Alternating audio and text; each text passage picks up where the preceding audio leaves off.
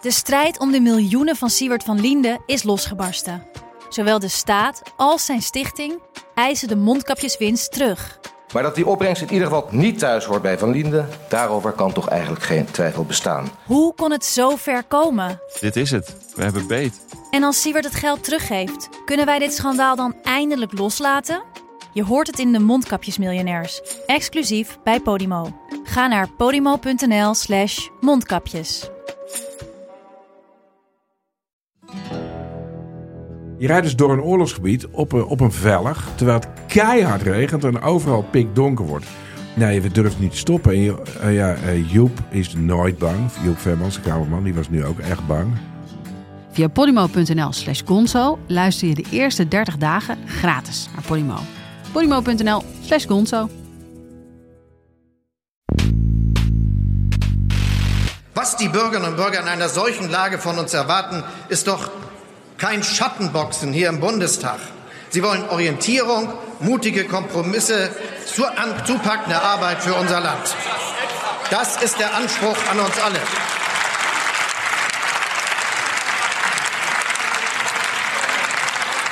An die Regierungsparteien, die in den letzten Monaten zu viel gestritten haben, und genauso an die demokratische Opposition. Dit is Betrouwbare Bronnen met Jaap Jansen.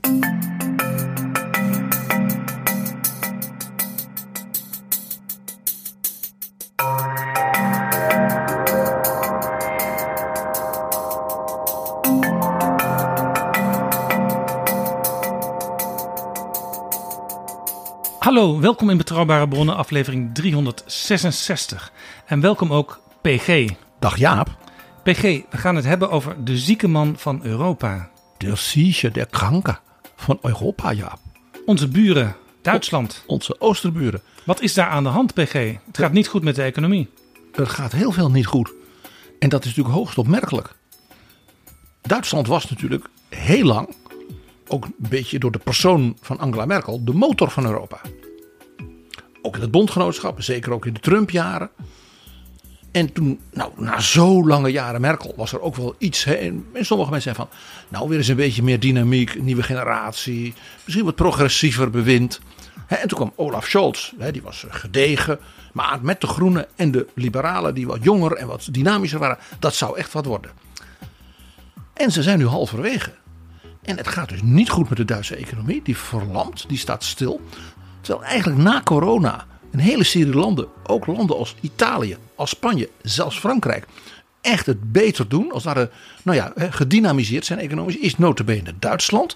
Ja, niet alleen stil gaan liggen, het gaat dit jaar krimpen. De president van de Bundesbank, Joachim Nagel, die verklaarde onlangs dat Duitsland helemaal niet de zieke man van Europa is. Maar hij gaf wel toe, de situatie is niet geweldig.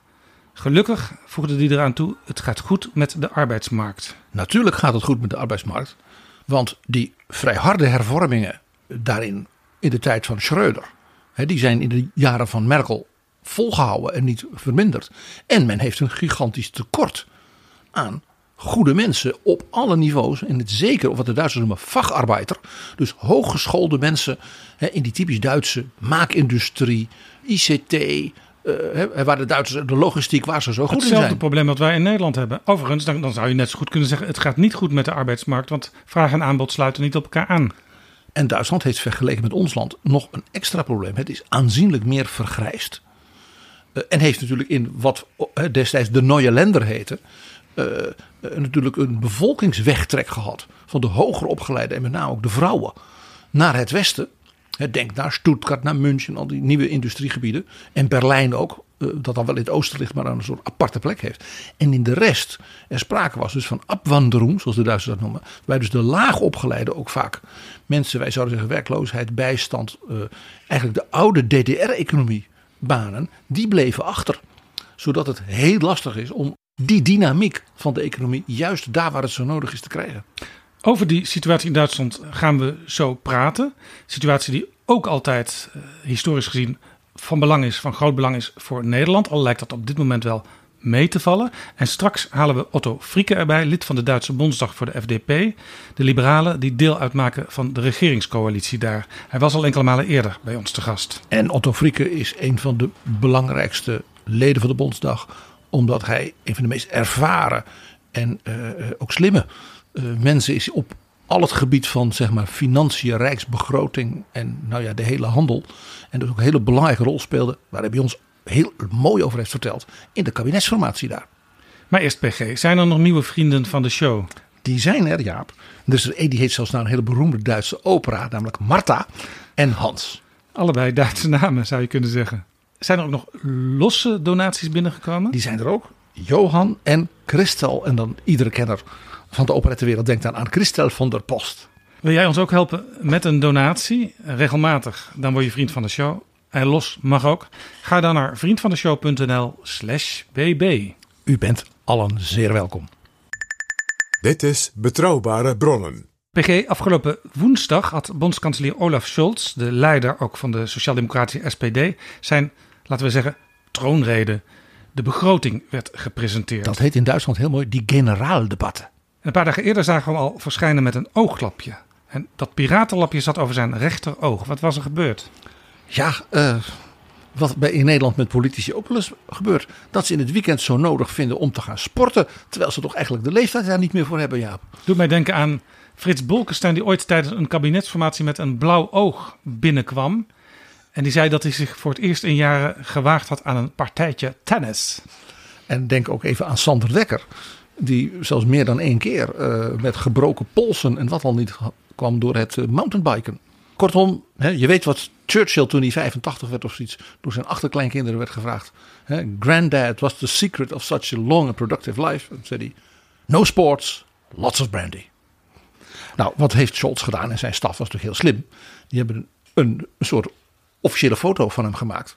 Met de mededeling, ja, zo zie ik er nu uit. En ik ben benieuwd naar de memes. Dus hij nodigde als het ware iedereen in de social media uit om die foto te bewerken. Nou, het aantal piraten uh, uh, dingen uit Asterix en uh, alle mogelijke films waren natuurlijk niet meer te stoppen. Dat was de vrolijke Olaf Scholz, maar die lagen is het ernst in Duitsland? Die lagen waren nog niet zo ernst. Dat was een van de vaste dingen van Adenauer altijd, ja. In zijn reden tot de Bondsdag zei hij dat het tijd is om Duitsland wendbaarder en moderner te maken en bureaucratie te bestrijden. Hij deed een brede oproep aan bestuurders en politici van zowel coalitie als oppositiepartijen om zich te scharen achter een Duitslandpact. Mein Vorschlag richtet sich an die 16 Regierungschefinnen und Regierungschefs der Länder, an die Landrätinnen und Landräte, an die Bürgermeisterinnen und Bürgermeister überall in unserer Republik. Und mein Vorschlag richtet sich ausdrücklich auch an Sie, verehrter Herr Merz, als Vorsitzender der größten Oppositionspartei, die im Bundesrat in den Ländern und Kommunen Verantwortung trägt. Wir brauchen eine nationale Kraftanstrengung. Lassen Sie uns unsere Kräfte bündeln.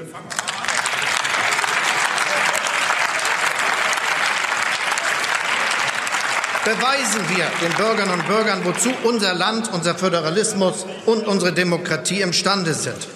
Viele im Lande warten geradezu sehnsüchtig nach einem solchen Schulterschluss. Und ich möchte Ihnen deshalb einen Pakt vorschlagen, sagen wir einen Deutschlandpakt. Ein Deutschlandpakt, der unser Land schneller, moderner und sicherer macht. Tempo statt Stillstand, Handeln statt Aussitzen, Kooperation statt Streiterei.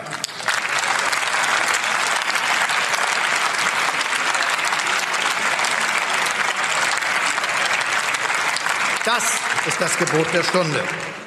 Dat leidde meteen door weer scherp oplettende historici.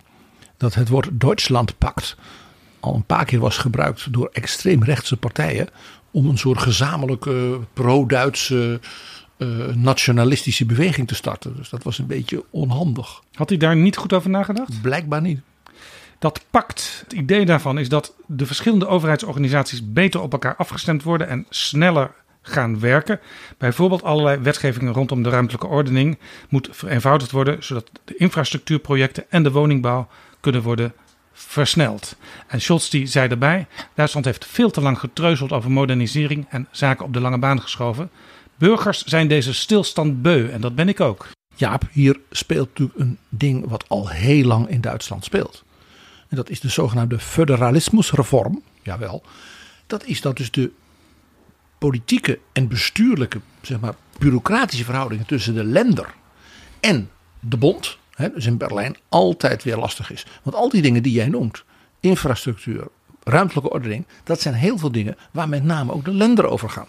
Ja. Tweede, wat natuurlijk, waar hij het ook even gehad, maar hij heeft het maar even aangestipt, want het is gewoon te pijnlijk. Dat is dat Duitsland op het punt van de digitalisering.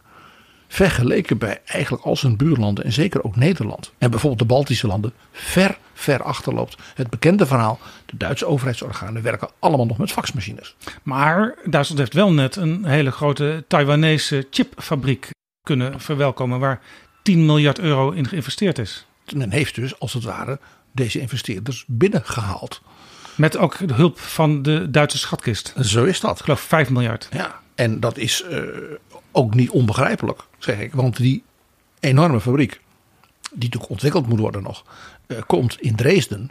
En Dresden is eigenlijk in, na de wende uh, het centrum geworden, ook vanuit de Duitse zeg maar, lange termijn economische planning, waar men een soort hub wilde maken ook vanwege de zeer beroemde Technische Universiteit al heel lang daar. Maar dat is dus wel mooi, want dat is in het oosten van Duitsland, wat natuurlijk toch extra problemen heeft sinds de twee Duitslanden weer aan één geregen zijn. Ja, Dresden is de grote stad samen met Leipzig in Sachsen. Dus, en dat is ook een heel klassiek Duits industriegebied zeg maar, van voor, nou ja, zeg maar voor 1945.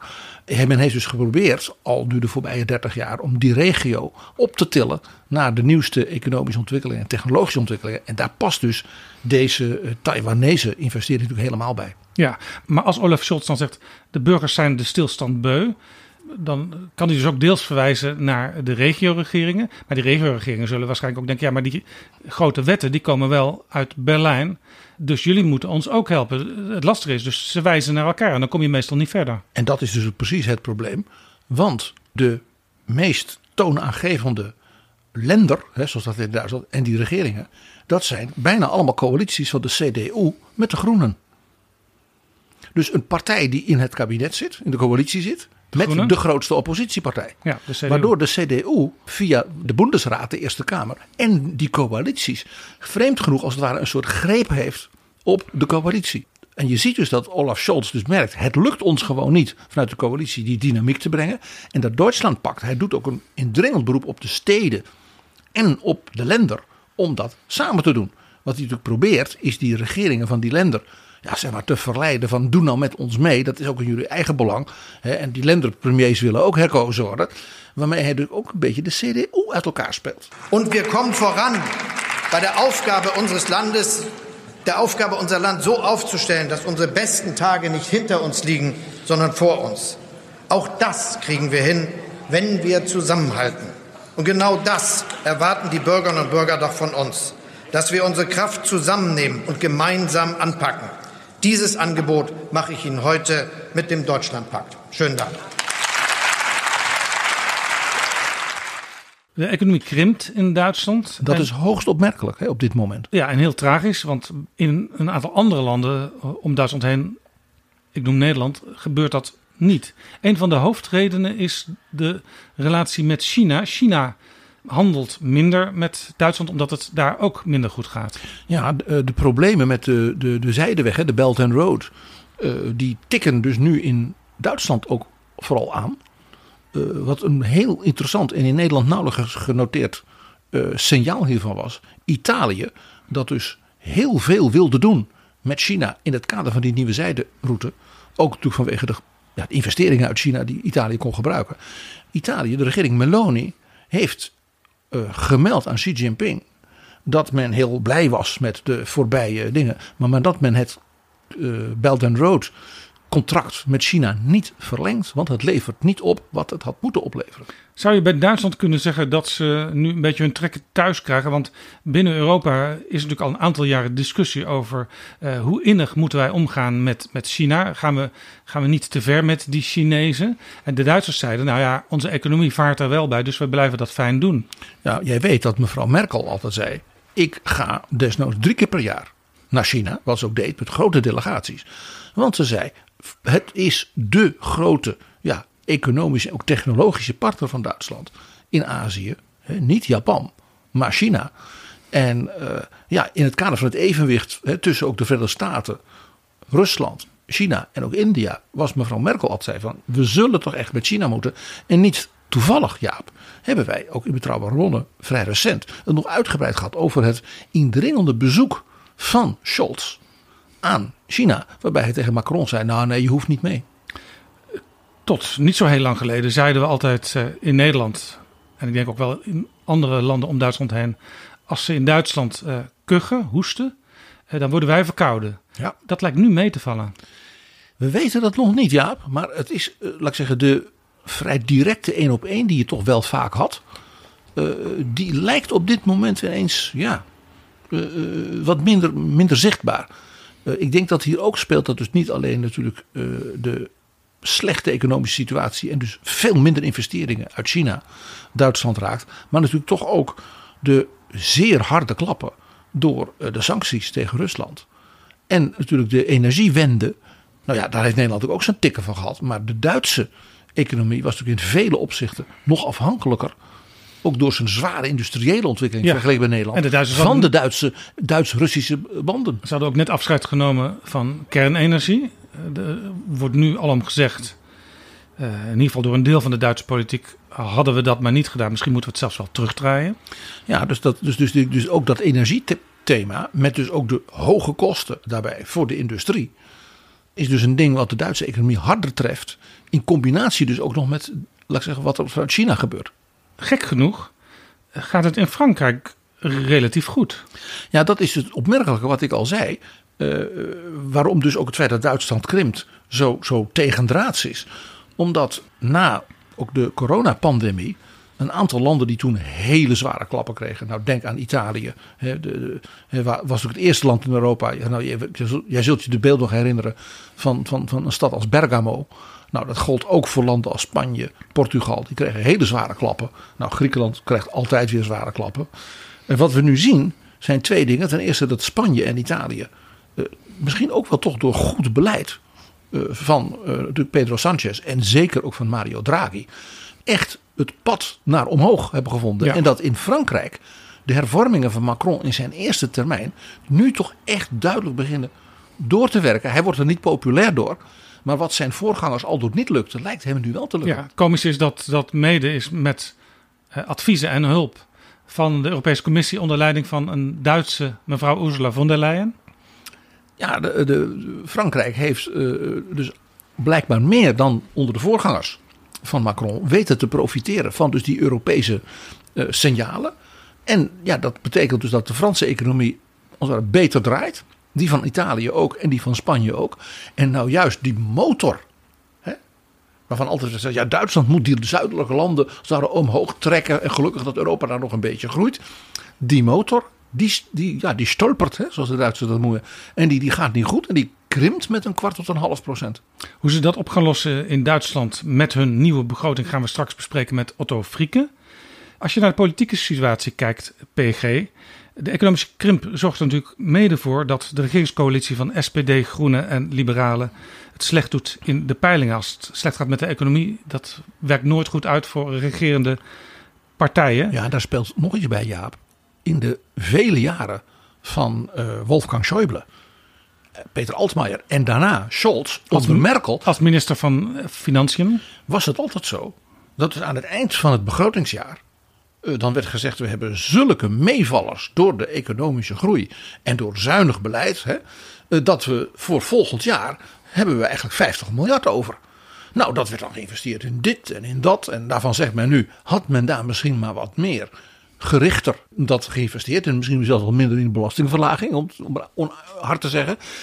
En ja, dat smelt natuurlijk meteen weg bij zo'n economische tegenvaller tegenover de rest van Europa. Ja. Die 50 miljard elk jaar hè, meevallers, die zijn meteen weg. Ja, en dat beleid noemen ze vroeger ook de, de spendenbremsen. Dat was een soort Duitse zalmnorm zou je kunnen zeggen. Ja, waarbij dus de lender en de bond beide gebonden waren aan uh, een rem op de uitgaven. Ja, maar dat, die is al een tijdje eigenlijk niet meer in werking. Sterker nog, in de coronatijd hebben de Duitsers natuurlijk net als Nederland uh, heel veel extra geïnvesteerd om de mensen en de bedrijven overeind te houden. En ook Duitsland kon zeggen, hè, dat was toen Olaf Scholz, we hebben diepe zakken, net als Wopke Hoekstra. Maar dat waren dus die grote meevallers uit de tijd van Schäuble met name. Dat gold in zekere zin, in dat opzicht lijkt dus het Nederlandse beleid en dat van Duitsland in die jaren heel erg op elkaar.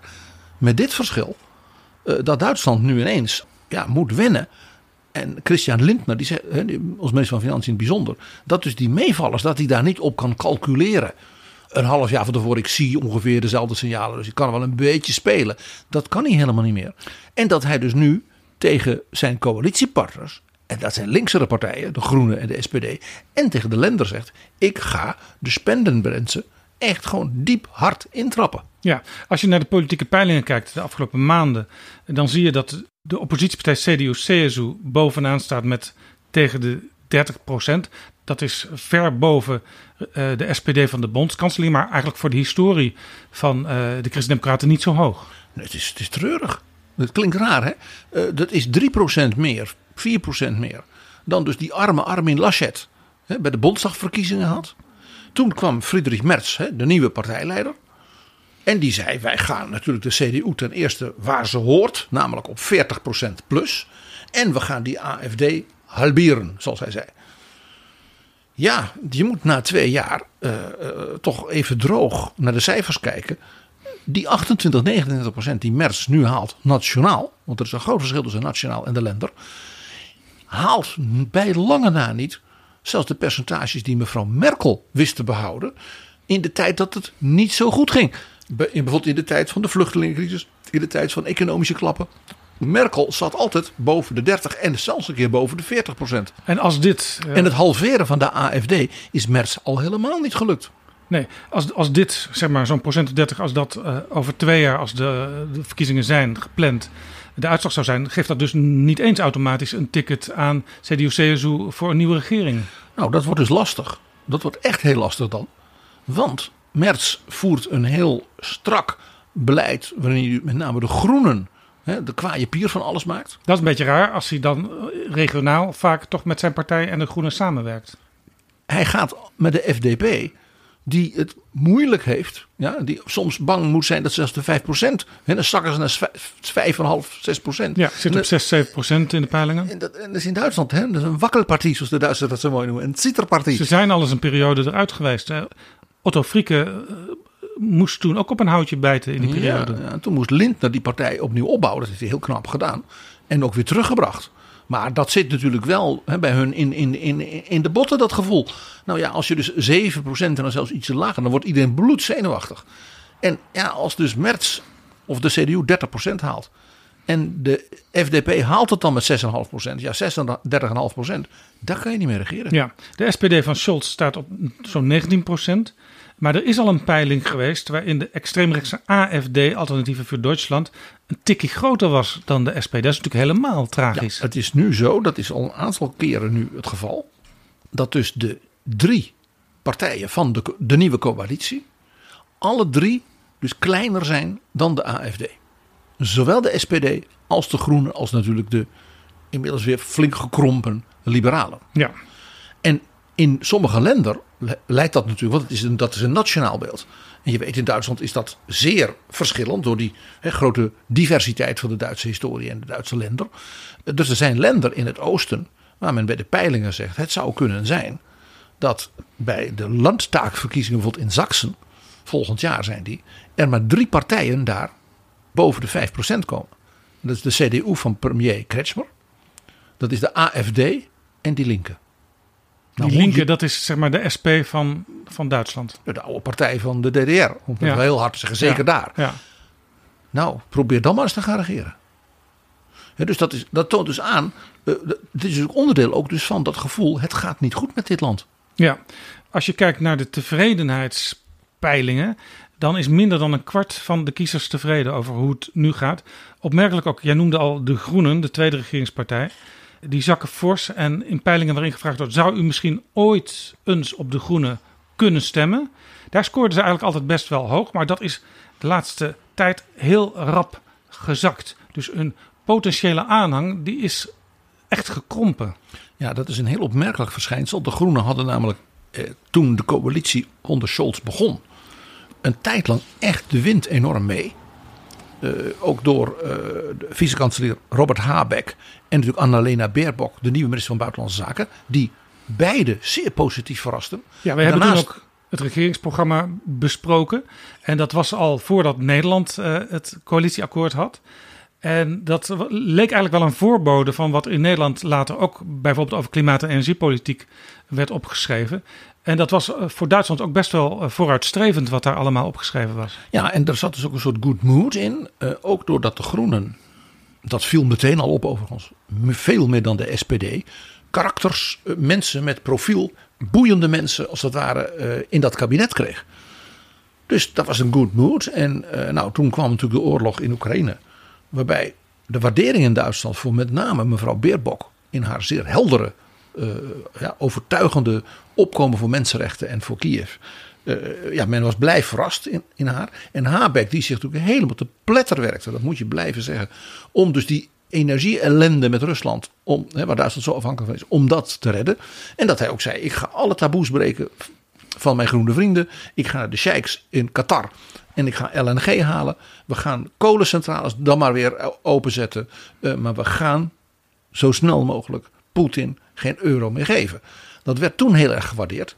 Maar ja, het tragische is wel een beetje, vind ik, dat dus die successen van toen, als het ware nu zich tegen de groene keren. Omdat mensen nu zeggen, ja, ja, dat was toch wel goed, die noodmaatregelen. Maar ik vind het nu toch wel erg duur. En de inflatie, en dan moet ik ineens eh, de nieuwe warmtepompenwet. En ja, er komen natuurlijk nu ook de minder mooie kanten en de minder Ja, nobele ja, kanten. ja. Eh, ja, het wordt nu ook gewoon volbaar. Dus mensen met een, wat dan in Nederland genoemd, een smalle beurs, die maken zich daar zorgen over. En die zeggen de groenen, allemaal elite mensen die denken dat iedereen dat makkelijk kan betalen. Nou, wij niet. En de SPD komt niet voor ons op, want die zitten met hen in de regering. Eh, de re- rechtse partijen zijn, zijn natuurlijk ook kritisch. Maar eh, de achterban van de Groenen, die twijfelt ook. De mensen die de vorige keer hebben gestemd.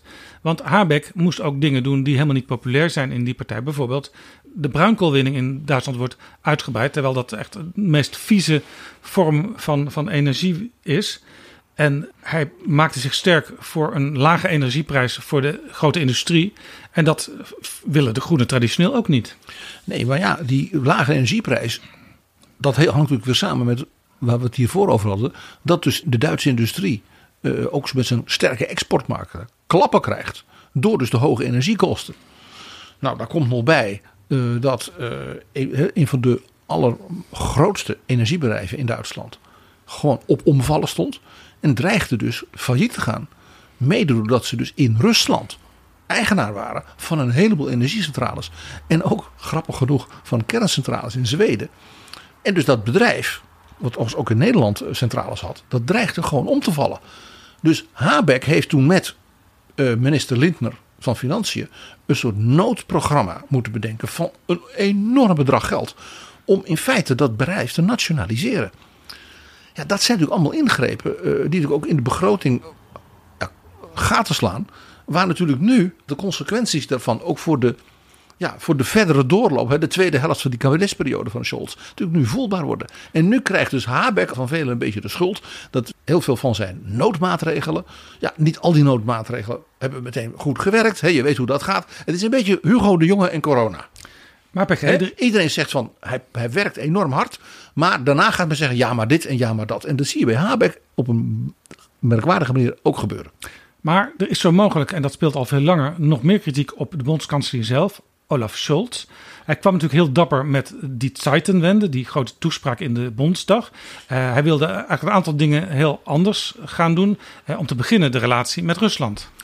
Ja, de, de, de, kanselier heeft eh, toen op die zondag, hè, dat was een ingelaste vergadering van de Bondsdag. Hè, dus aangekondigd, wij gaan buiten de begroting een extra fonds van 100 miljard starten voor de defensie. En we zullen de zware tijden gaan krijgen, eh, ook door de energieafhankelijkheid. Maar dat is iets, ja, een soort nationale opdracht. En dat begon dus, eh, men was verbaasd. Dat Scholz, die eh, vaak wat, wat, wat ja, ik zal maar zeggen, niet heel erg flamboyant communiceert. En vaak helemaal niet communiceert. Dat wordt ook vaak gezegd. Dat hij daar ineens stond. En ja. en ja, vanaf dat moment had men het idee dat de, de oude Olaf Scholz alweer terugkwam. Ja, want er moesten een aantal dingen gebeuren. In Oekraïne wilden ze natuurlijk eh, meer wapens. Eh, andere landen in Europa, bijvoorbeeld Nederland, eh, waren daar ook wel voor te porren. Maar Scholz die leek daar op de rem te trappen. Ja, er was voortdurend het gevoel dat op het Bundeskanzleramt werd gezegd: ja, ja, nee, dat is heel goed en we gaan nog overleggen. Maar er waren voortdurend bureaucratische hindernissen. Daarbij kwam ook nog dat de SPD, mevrouw, minister van Defensie, eigenlijk vanaf nou, bijna dag één. eh, het duidelijk was dat zij, zoals dat heet, ubervorderd was. Ja, zij is ook vervangen inmiddels. Ja, eh, maar dat heel, duurde heel lang. Dat had te maken met de interne machtsbalans in de SPD. Dus, dus Scholz die bleef haar beschermen. Nou, toen kwam met name ook vanuit de FDP, maar ook vanuit de Groenen, was de irritatie op dit punt ook bijna gewoon openlijk. Ja, dus dat was allemaal niet goed voor de onderlinge verhoudingen. Nou, Scholz heeft dus toen een troefkaart getrokken met de nieuwe minister van Defensie, meneer Boris Pistorius. Ja, die meteen eh, eh, ja, de juiste toon wist te treffen, ook internationaal trouwens. Waar kwam die vandaan? Wat deed hij voordat hij minister werd? Die was een lokale politicus in Hannover. Hij was een belangrijke wel, soort minister van Binnenlandse Zaken in de staat Niedersachsen. Maar het was dus een verrassing eigenlijk op die plek Defensie. Eh, ja, eh, men had hem eerlijk gezegd in het kabinet geacht eh, van Scholz. Namelijk als minister van Binnenlandse Zaken. Want ze zeiden dat kan die man als geen ander. Zo'n heel groot staatsapparaat. Eh, maar door de man-vrouw balans moest dat een vrouw worden. Ja, En toen dus die vrouwelijke minister van Defensie vertrok, ja, zo gaat dat in zo'n partij, werd dus deze man ineens toch meer, maar dan voor Defensie neergezet.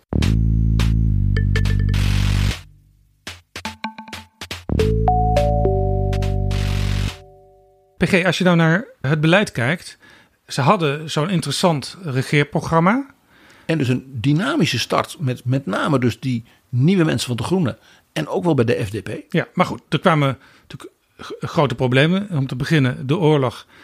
En in tweede instantie eh, speelde natuurlijk ook corona mee. En de energie. Energie kwam ook weer voort uit de oorlog. Ja. Eh, dus dan loop je op de, de kille praktijk van alle dag eh, vast.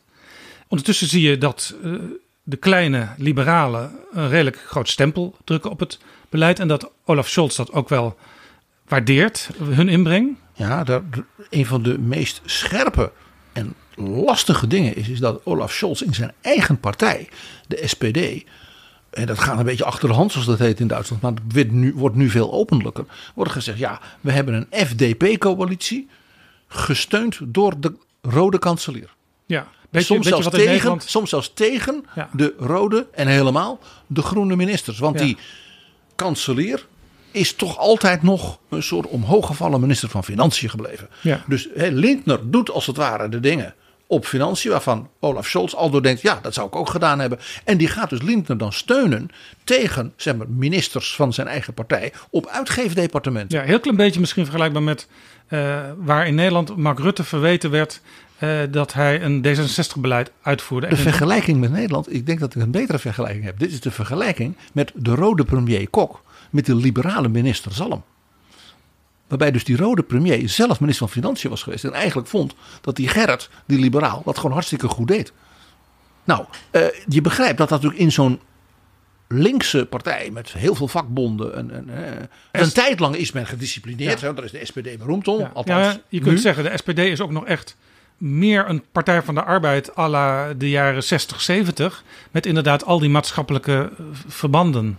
En heel veel intellectuelen en hoogleraren. En een, zwa- eh, een zware partij in, qua organisatie. Ja, daar zul je niet heel snel eh, een soort bijna fusie tussen de SPD en de Groenen aantreffen. Jaap, ik kan jou geruststellen, dat zal niet zomaar gebeuren. Nee. Maar in de SPD is men, heeft men sterk de neiging, hè, dat is, men, men is kameraden. Hè? Dus je, bent, je zegt elkaar de waarheid, maar je moet wel gedisciplineerd zijn. Nou, dat was dus voordat Scholz kanselier werd, is er dus een aantal keren, eh, ging het niet zo heel erg goed met die discipline. Dus Scholz heeft gezegd, toen hij de verkiezingen won, en het is over, dit gaan we nooit meer doen. Eh, waarbij veel van mijn voorgangers, eh, denk aan die Martin Schulz, in feite ten val werden gebracht door de eigen partij. En dat was natuurlijk ook wat Gerhard Schreuder overkwam. Ja, dus Scholz heeft echt de, de touwen naar zich toegetrokken. Is ook niet zelf partijvoorzitter geworden, maar heeft een van zijn zeg maar, vroegere secretarissen partijvoorzitter gemaakt. En dus naast de secretaris, vroegere secretaris zeg maar, van Scholz, die dus zegt ja baas, hè, en die is partijvoorzitter, heb je dan ook nog de generaalsecretair. Dat is in Duitsland heel belangrijk. Ja, die komt vaak op televisie in de talkshows. En die vaak in de televisie. En, Een jonge jongen. En dat is, dat is eh, Kevin Kuhnert. Die was de voorzitter van de jonge socialisten, de Jusos, dus van de echte linkervleugel. En die is als het ware daarmee, zoals de Duitsers dat zo mooi noemen, in de plicht genomen. Dus die moet meewerken dat de linkervleugel gedisciplineerd achter Olaf Scholz staat. Ja, en, en wat ik dan zie als ik hem zie optreden in talkshows is dat er geen verrassingen zijn. Hij zal het daar dus Olaf Scholz niet plotseling moeilijk maken. Nee, dat is allemaal heel gedisciplineerd. En daarom is het dus opvallend dat het juist binnen de SPD zo rumoert.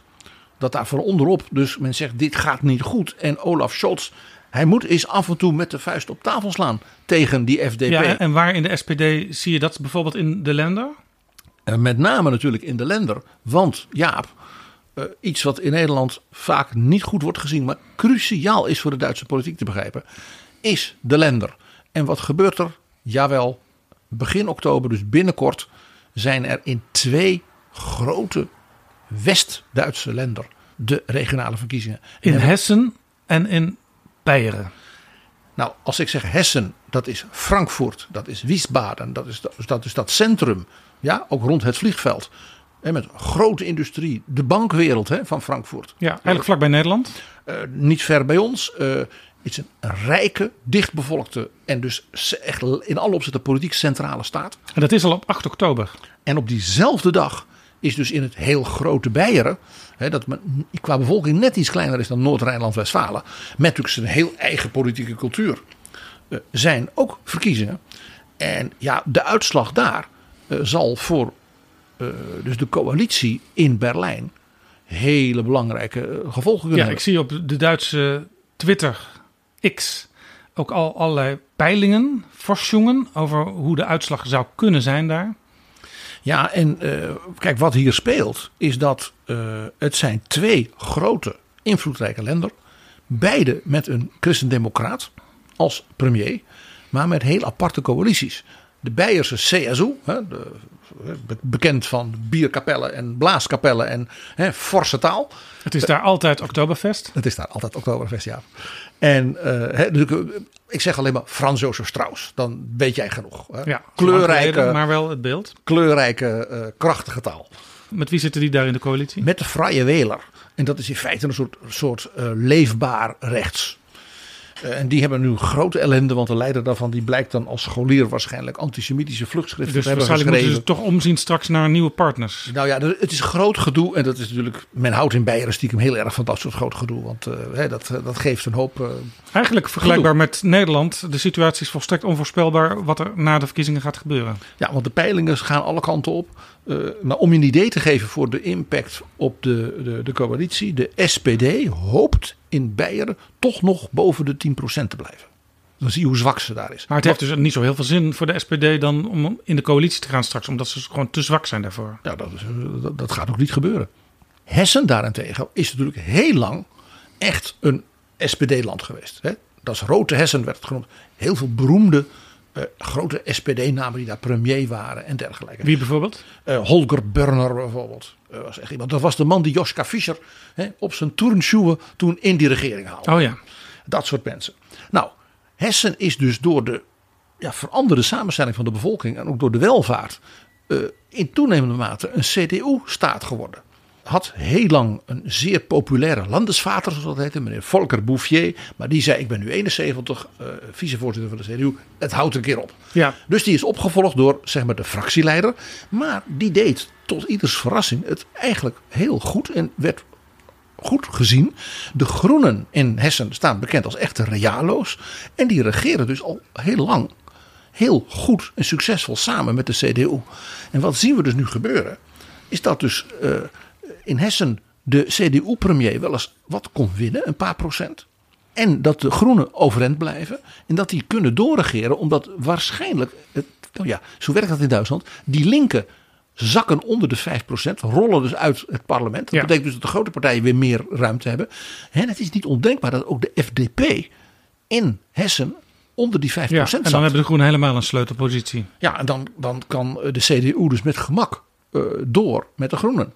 Vervelend is dat de SPD ja, altijd zegt in Hessen gaan wij winnen, net als vroeger. En die hebben dus de minister van Binnenlandse Zaken, mevrouw Nancy Faeser, lijsttrekker gemaakt. En die doet het helemaal niet goed. Waar staan ze in de peilingen? Ja, eh, nog wel op de tweede plaats. Maar eh, de vraag is, hier speelt heel sterk de mobilisering, zoals dat heet, van de kiezers. Komen de SPD-kiezers op die zondag wel enthousiast naar de stembus? Ja, of hebben ze het idee van, nou ja, eh, De CDU gaat toch wel misschien winnen. gaat deze coalitie wel door. En die doen het eigenlijk heel goed. Dus nou ja, hè? dus als je dan een niet zo heel populaire lijsttrekker hebt en het gevoel van het wordt toch niks, dan kan je zomaar ineens eh, ja, 3, Ja. 4 procent Eigenlijk zou de, de SPD gewoon de grootste moeten willen worden. Eh, want dan hebben zij ook het initiatief natuurlijk eh, bij de coalitiekeuze. Ja. Daarom is Hessen en Beieren eh, ook politiek dus ja, zo gelaagd belangrijk. Want het raakt dus niet alleen Berlijn en de coalitie. Want als natuurlijk de SPD en in Hessen en wat in Beieren nog, nog weer klappen krijgt. Ja, dan wordt het wel heel... Maar hier speelt nog iets.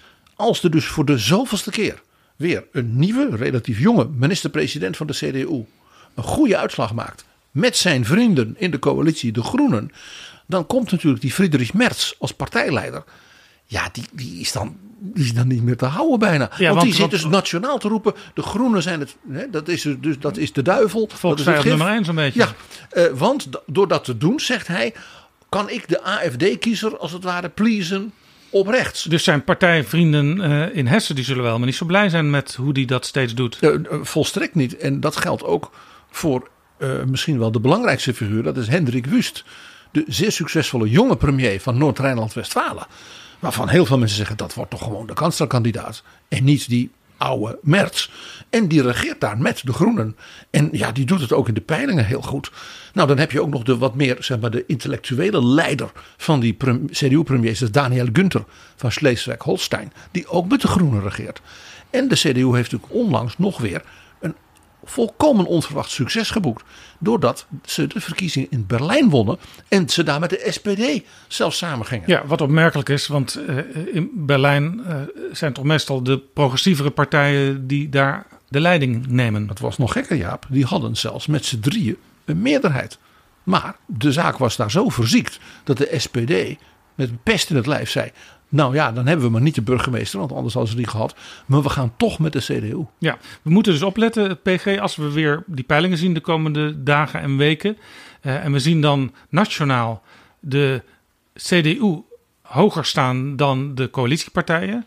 Dan is dat eigenlijk niet eens zo'n heel goed beeld. Want eh, A, het is een eh, laag percentage historisch gezien. En B, er is intern bij die CDU en ook bij eh, de relatie met de vrienden van de CSU eh, van alles aan de hand. Nou, dat is dus een echt strategisch conflict tussen, ik zal maar zeggen, de groep rond Merz. Die zegt door heel erg anti-links en anti-groen te doen, gaan we als daar op rechts kiezers winnen. Tegelijkertijd zie je dus de AFD zich verdubbelen. Die kiezers komen overigens niet van de CDU, interessant genoeg. Dat komt veel uit de FDP, bij die linken ook vandaan. En eh, zeg maar, ja, de, weet je, de pro-Poetin kant, om het maar even heel onaardig te zeggen. En eh, eh, ja, dus dat wordt in de CDU, wordt dat dus echt een heel boeiende strijd. In feite om de toekomst van de partij, de visie van de partij toekomst. En dan nog even voordat we Otto Frieke erbij gaan halen, PG. Mark Rutte, onze afscheidnemende premier, had altijd een hele goede relatie met Angela Merkel als bondskanselier. Die relatie is er niet met Olaf Scholz, hoewel Olaf Scholz hem lieber Mark noemt als ze elkaar de hand schudden. Tuurlijk, maar je hoeft alleen maar te kijken. Zowel Rutte als Macron zullen zeggen, het is geen Merkel. Nee, Die was ook toch van een soort klasse. Maar aan de andere kant, ja, het is een hele goede vent die Scholz. Eh, eh, ge- Maar nou ja, wat ze dus ook in de SPD zeggen, hij communiceert niet. ja. Hij De- is, hij is, hij is zwijgzaam, hij lijkt soms onbereikbaar. maar dat is dus precies hetzelfde probleem in Duitsland zelf. Ja, dus wat Macron, wat wij al eens eerder ook met Otto Frieke bespraken, die toen toch behoorlijk openhartig was, eh, leefde dat het Elysée zei: we horen niks. We krijgen geen. En als wij dan met iets komen, dan krijgen we een soort bureaucratisch antwoord van een ambtenaar terug. Zo werkt dat in Frankrijk niet. Vanuit het Elysée is natuurlijk iets anders dan het, het. En Merkel had daar blijkbaar veel beter gevoel voor dan Scholz. Nou, iets vergelijkbaars zagen we toch ook wel tussen Scholz en Rutte. En wat mij opviel, bijvoorbeeld in dit verband, was dat je zag, en dat werd duidelijk door Rutte ook aangemoedigd, hè, dat werd aangeduwd, doe maar, dat Wopke Hoekstra juist weer heel erg goed met notabene mevrouw Beerbok van de Groenen was. Dus dat was een soort compensatie voor het wat wegvallen van die snelle, slimme en warme band eh, tussen het kanslerambt en het torentje. Maar ja, Wopke Hoekstra, je weet het Jaap, is weg. En Hanke Bruinslot is natuurlijk een voortreffelijke vrouw. Maar of die in korte tijd dan weer diezelfde band kan opbouwen. Dus ook deze situatie, zowel in Nederland als in Duitsland, is dus voor de Nederlands-Duitse verhoudingen ook weer een, ja, risicofactor. Kortom, PG, we hebben heel wat om over te praten met Otto Frieken.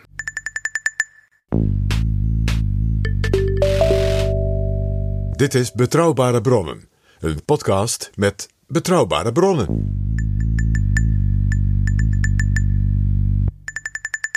We praten verder met Otto Frieke, lid van de Bondsdag namens de FDP, de Liberalen, die als het over de economie en de financiën gaat het beste te vergelijken zijn met de Nederlandse VVD en op andere punten weer meer met D66. Welkom Otto Frieke.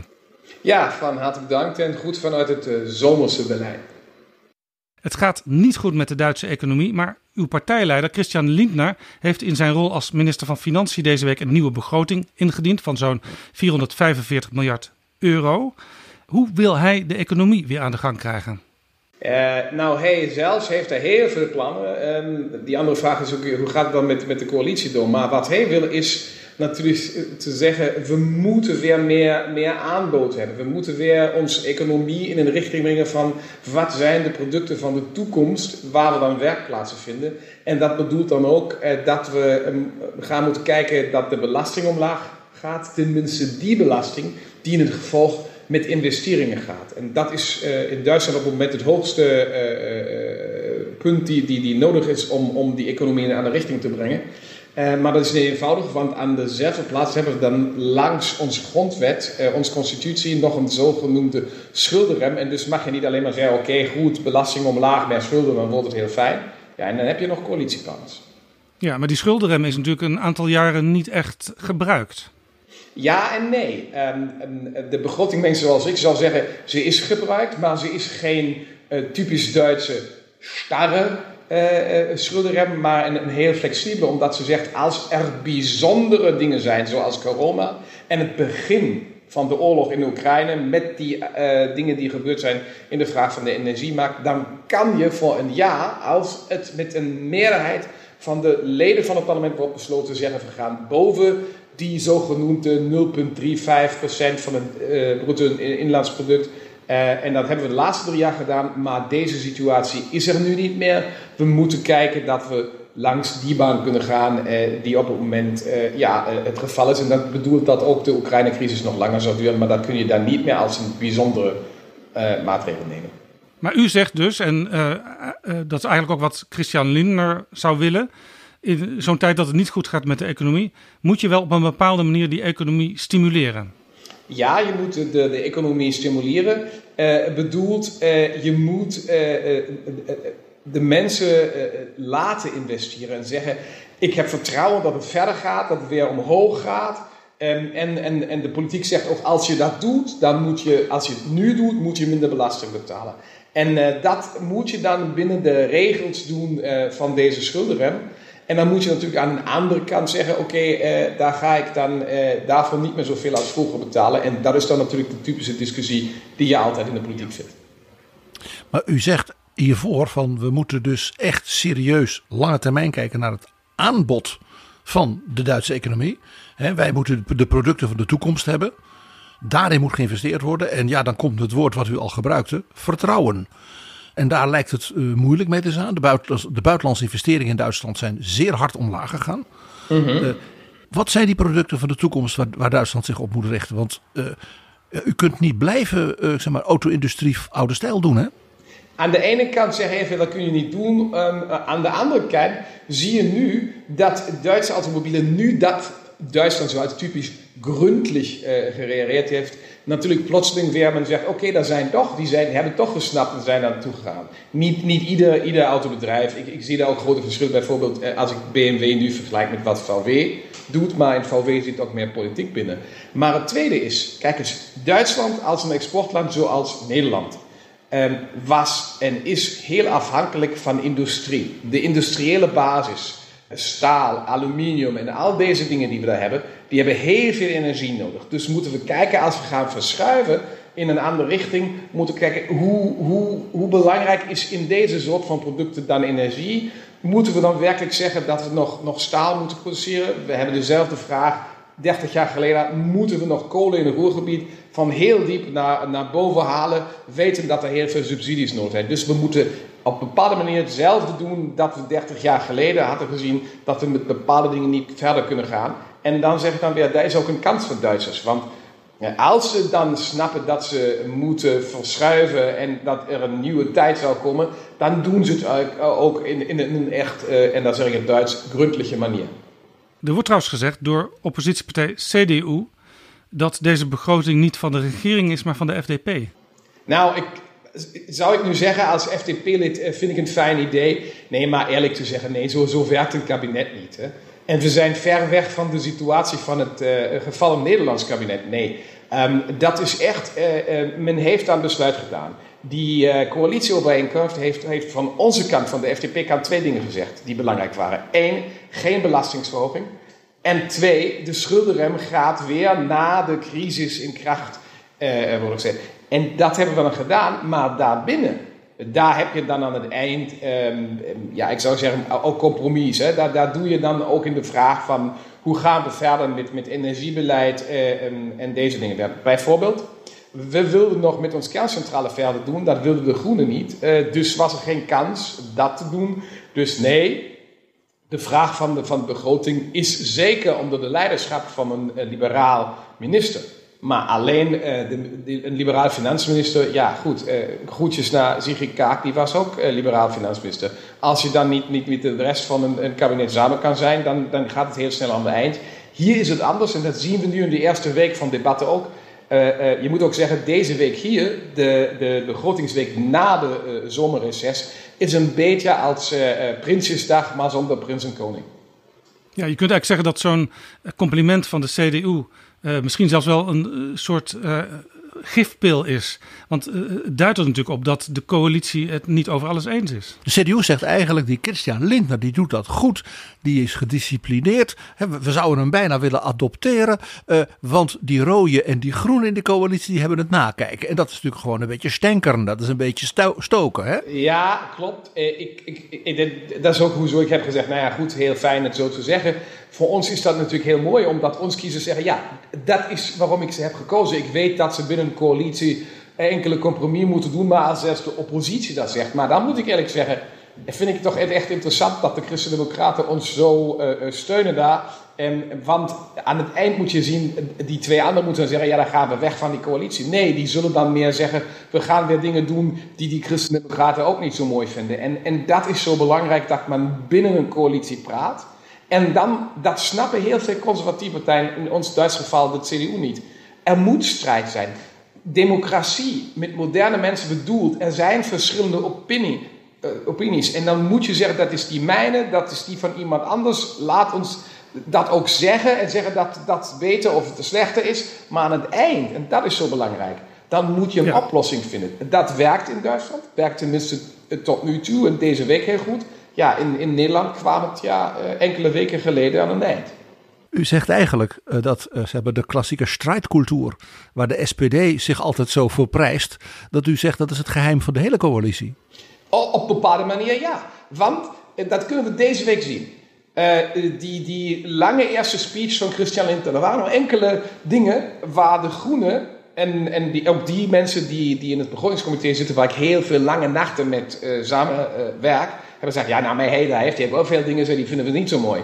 Zeg ik, ja, maar jullie hebben daar ook dan daarna dingen die wij niet zo mooi vinden. Dat het belangrijke is te zeggen, oké, okay, vind ik niet zo mooi, maar die heeft niet gezegd dat dat wat die anderen zeggen totaal stom, idiotisch is. En dan kun je een oplossing vinden. Op die moment waar je tegen je coalitiepartner zegt, eh, ja, wat je zegt, ja, je bent toch stom, je bent toch, en, en ga maar weg, en, en al deze dingen.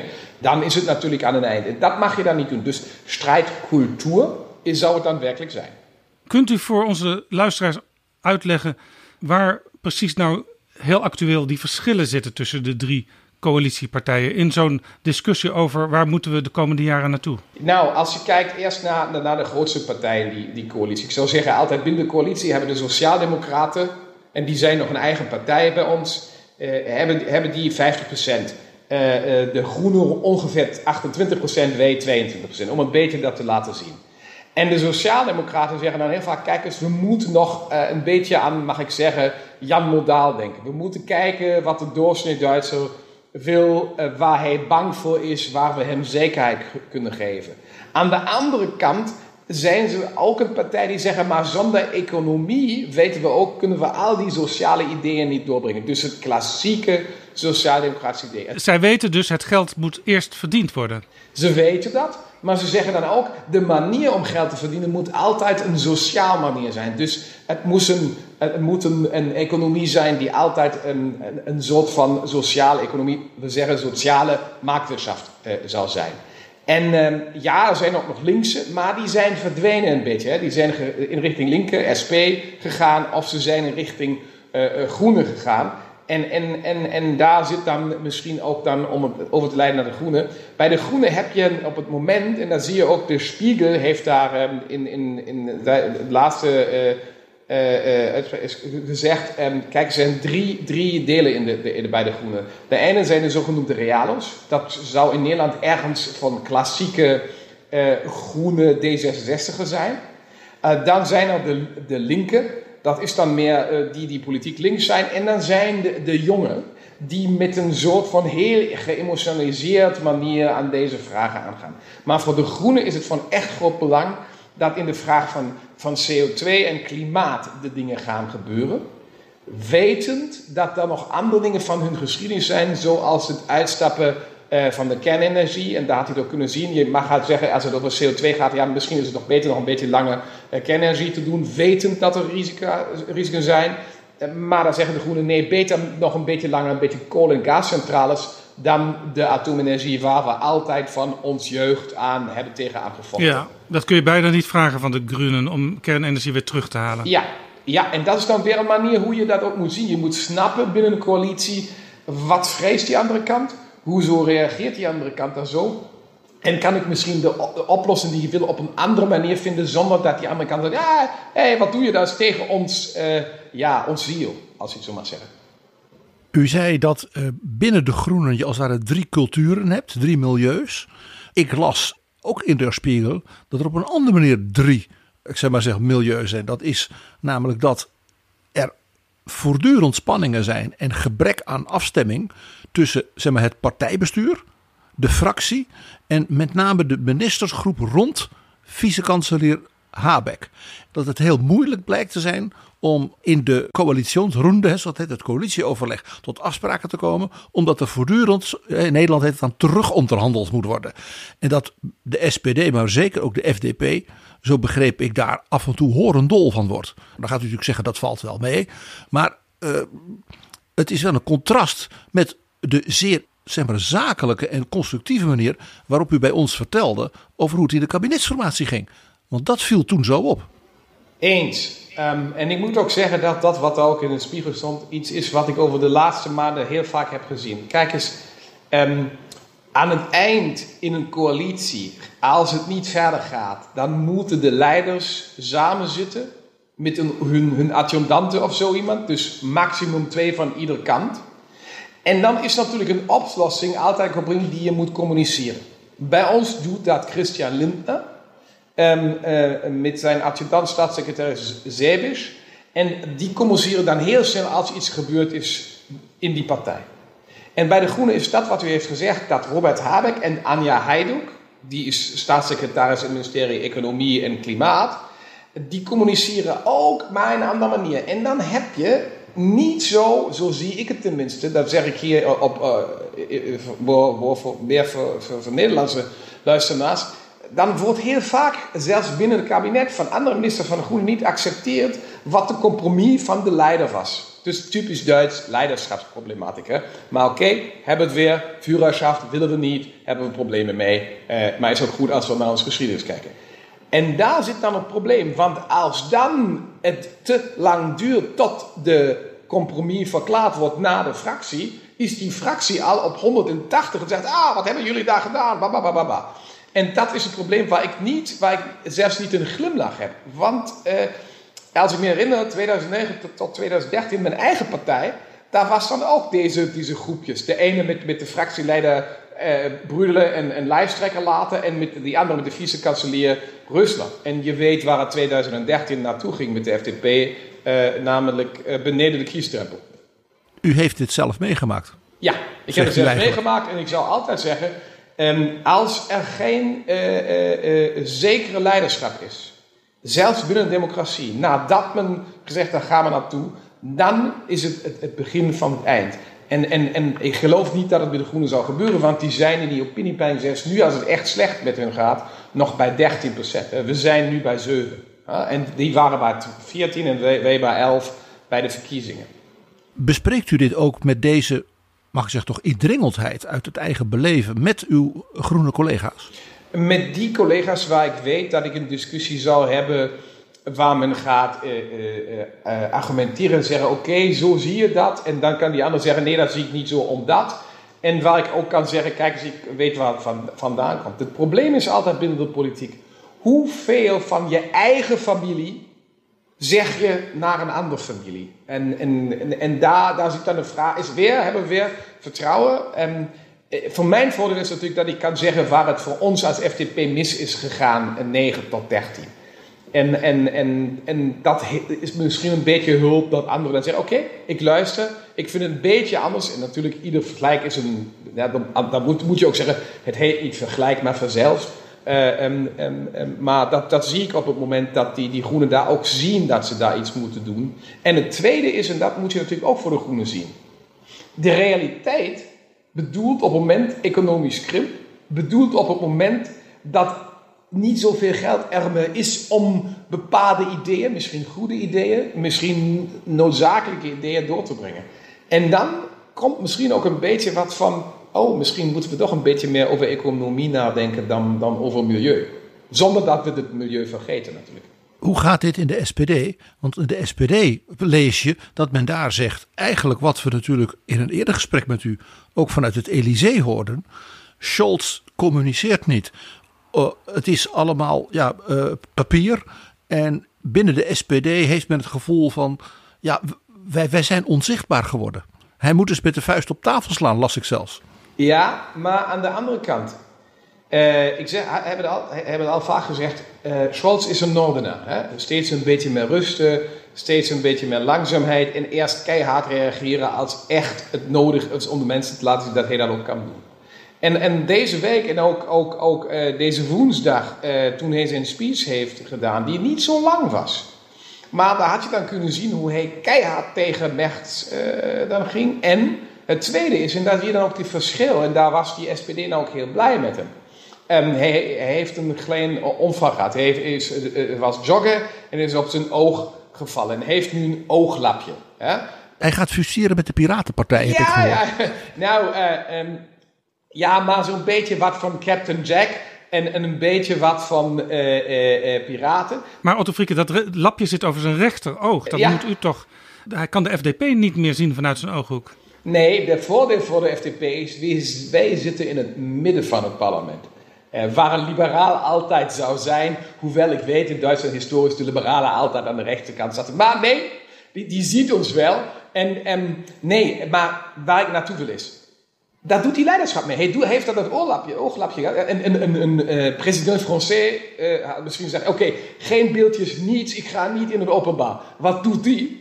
Hij doet een beeldje waar je kan zien, oké, daar een beetje bloed, een beetje dit, een beetje ooglapje. En zegt, beste mensen, is gebeurd. Doe je grapjes, doe je memes, maar ik ga verder leiden. En dat is dat wat natuurlijk dan ook zijn eigen partij van een leider verwacht. En dat doet hij, moet ik zeggen, tot nu toe. En ook, ook in de debat uh, deze woensdag um, doet hij dat heel, heel goed. Hij heeft dus eigenlijk zijn eigen partij woensdag uh, en misschien ook wel de, coalitiegenoten enigszins gerust kunnen stellen van ik ben er nog en ik sta aan het roer van het schip. Ja, dat heeft hij in, in ieder geval gezegd. Hij is ook geaccepteerd als de leider in zijn partij. De partijvoorzitter Lars Klinkbaar en die andere partijvoorzitter uh, Saskia Esken zijn niet sterk genoeg en hebben ook niet die autoriteit. En de minister-president, daar is ook niemand op het moment. De fractievoorzitter is een fijn mens, maar is, staat ook achter hem. Dus die leiderschapsvraag, als daar dingen zijn, die is duidelijk. En dat is um, goed voor de strijdcultuur. Daar hebben we het weer. En dat is dus heel anders dan de CDU Waar juist die minister-presidenten, daar zitten allemaal, die zijn relatief jong voor een belangrijk deel. En dat zijn, uh, ja, dat zijn köpfen, hè, zoals de Duitsers dat noemen. Daar staat wel iemand met een Hendrik Wust en Daniel Günther. Nou, de nieuwe man in Berlijn, wat de grote verrassing is. Uh, dat is natuurlijk toch anders dan in zekere zin hoe de SPD erbij zit. Ja, als ik kijk naar die 4, 5 procent of 4 zetels van, in die opiniepeilingen voor de CDA. De Christendemocraten eh, staan in de opiniepeilingen ongeveer bij 30 procent. En ze zeggen van zichzelf, we zijn de regeringspartij. Dat we vier jaar nu niet aan de regering zijn, ja, dat is een fout van de geschiedenis. Gaan we in twee jaar weer terugdraaien. Met wie dan ook. Dat kun je zien aan de minister-president van Schleswig-Holstein, Daniel Günther. Die kon zeggen, ik ga het met liberalen of met de groenen doen. Hij heeft gezegd, ik ga het met de groenen doen. Vond ik niet zo leuk, maar zijn beslissingen. In, maar dat is wel uh, andere tekst dan Merz uitspreekt. Ja, en het tweede is, uh, de minister-president van Noord-Westfalen, Hendrik Vuurs, ik ken Hendrik sinds heel veel jaren. Die wordt gekozen uh, toen de voormalige kandidaat Armin Laschet bondskanselier wilde werden. Um, en ook door de FDP nog. Dan hadden we deelstatenverkiezingen en die zijn belangrijk in Duitsland. Dat zijn geen gemeentelijke, provinciële verkiezingen. We zijn een echte federatie niet als uh, Nederland sinds die Napoleon een, gecentraliseerd land. Dus dat zijn echt sterke posities die deze mensen En na de verkiezing had hij geen kans meer gehad om het met, met, met, met de FDP te doen. En nu doet hij het met de Groenen heel fijn, zonder grote discussies. Die heeft helemaal zelfs geen strijdcultuur nodig, want, want die, die, die is er niet. En die zegt dan natuurlijk, eh, eh, ja, hè, kijk eens, we doen het met de Groenen in Noord-Westfalen, in Hessen, in Schleswig-Holstein en in andere landen. En je gaat daar in Berlijn uit te zeggen, die groenen, die groenen, die zijn zo slecht. Nee, doe dat beter niet. En daar zit het probleem voor de christendemocraten. Zou een Friedrich Merz 70 jaar oud zijn? Geen vraag, ook met 70 kun je een heel goed kanselier zijn. Adenauer was richting 80. Um, maar is dat nog die idee van een moderne uh, christendemocratische uh, uh, partij in het midden van Nederland? Is dat dat nog? Of is daar, ik zou niet zeggen, een nieuw sociaal contract nodig? Hoe verklaart u die houding van Merz? Ik geloof Merz staat in zijn traditie. Als je conservatief bent, dan zijn er twee mogelijkheden. Waardeconservatief, ben ik ook als liberaal, want ik vind waarde uh, heel belangrijk als fundament. Um, maar het tweede is procedurale conservativiteit. Hebben we altijd zo gedaan? Hebben we vroeger zo? Moet zo blijven of moeten we daar naartoe terug? En ik heb bij Merz het gevoel dat hij weer gelooft, er is een mogelijkheid om terug te gaan. En, en, en, en dat zie ik niet. Um, ik moet wel zeggen, hij doet het heel goed in zijn fractie. Hij spreekt daar met iedereen, is heel vaak ook in de plenaire zaal. Um, maar de Christendemocraten, hij en anderen ook, hebben Armin Laschet, die een kans had om kanselier te worden, hè, moet je zien, 1% meer dan was het dat. Ja, die zijn tegen hem aangegaan al tijdens de verkiezingscampagne. En daar zit het probleem van de Christendemocraten. Na Merkel is er geen zeker leider. Uh, van de partij. Dat was al tijdens Merkel zo met Kram Karrenbauer. En uh, dus uh, ja, dat wordt, de, deze punt wordt tenminste gevaarlijk. Nu zeggen de mensen nog, ik ga stemmen um, um, um, en ook in de opiniepeiling zeggen wie vind ik, wie vind ik doet het goed, wie, wie doet het niet zo goed. Dan ga je altijd een beetje meer tegen de regering. Maar als dan de verkiezingen komen, zegt de kiezer, oké, mijn toekomst, als, als ik die kies, gebeurt dat. En als ik die kies, gebeurt dat. En dat wordt dan voor de Christendemocraten nog een beetje de vraag. Hoe uh, groot schat u de kansen in van Hendrik Wust om kanslerkandidaat te worden en zelfs dan Scholz te verslaan? Uh, die kansen zijn er, maar we moeten twee dingen zien. Het ene is, de mensen houden van, van de koningsmoord, maar niet van de koningsmoordenaar. Dus mag uh, Hendrik Wust nooit die zijn die zegt, ja, die moet weg. Die zegt wel altijd, dat moet hij ook als, als minister-president van het grootste land van Duitsland uh, ik zeg nooit dat ik het niet zal doen, maar hij gaat niet, tegen Merks gaat hij niet officieel uh, kritiseren en, en, en. Maar als Merks grote foutjes maakt en als die verkiezingen op landelijk niveau omlaag gaan voor de Christendemocraten, ik zie het op het moment niet, dan is een probleem met het. En het tweede is natuurlijk, we moeten ook kijken hoe sterk wordt dan die Christendemocratische partij. Met een AFD die bij ons nu in rond 20% is. En dus de, de tweede in de opiniepeilingen is. En, eh, ik geloof dat gaat weer een beetje omlaag. Reden is de vraag, wat gaan die doen als ze aan de regering zijn? Maar dan moet je ook zien, ja, met wie wil je aan coaleren? Daar is ook geen coalitie ja. van Christendemocraten en Groenen alleen mogelijk. En daar heb je een derde nee. nodig. Ik hoor dat de, de AFD uh, profiteert van wat, wat je zou kunnen noemen de warmtepompbonus. Uh, mensen hebben het idee, wij worden gedwongen uh, om een warmtepompinstallatie in ons huis neer te zetten. We hebben daar vaak geen geld voor. En de AFD zegt, kom maar bij ons, wij zorgen wel voor jullie. Ja, ja, dat doen ze. En ze zeggen, bij ons moet je helemaal geen nieuwe verwarming hebben. Hoewel we alle weten, ieder 20 jaar zijn huis heeft, moet een moderne verwarming. En hoeveel subsidies er zullen komen en zo. Het probleem was met deze vraag, maar ook met andere vragen dat intellectueel, ook van vragen van verantwoordelijkheid, natuurlijk hier er modernisering moeten komen en we de mensen moeten verklaren, jullie weten, zo gaat het niet verder.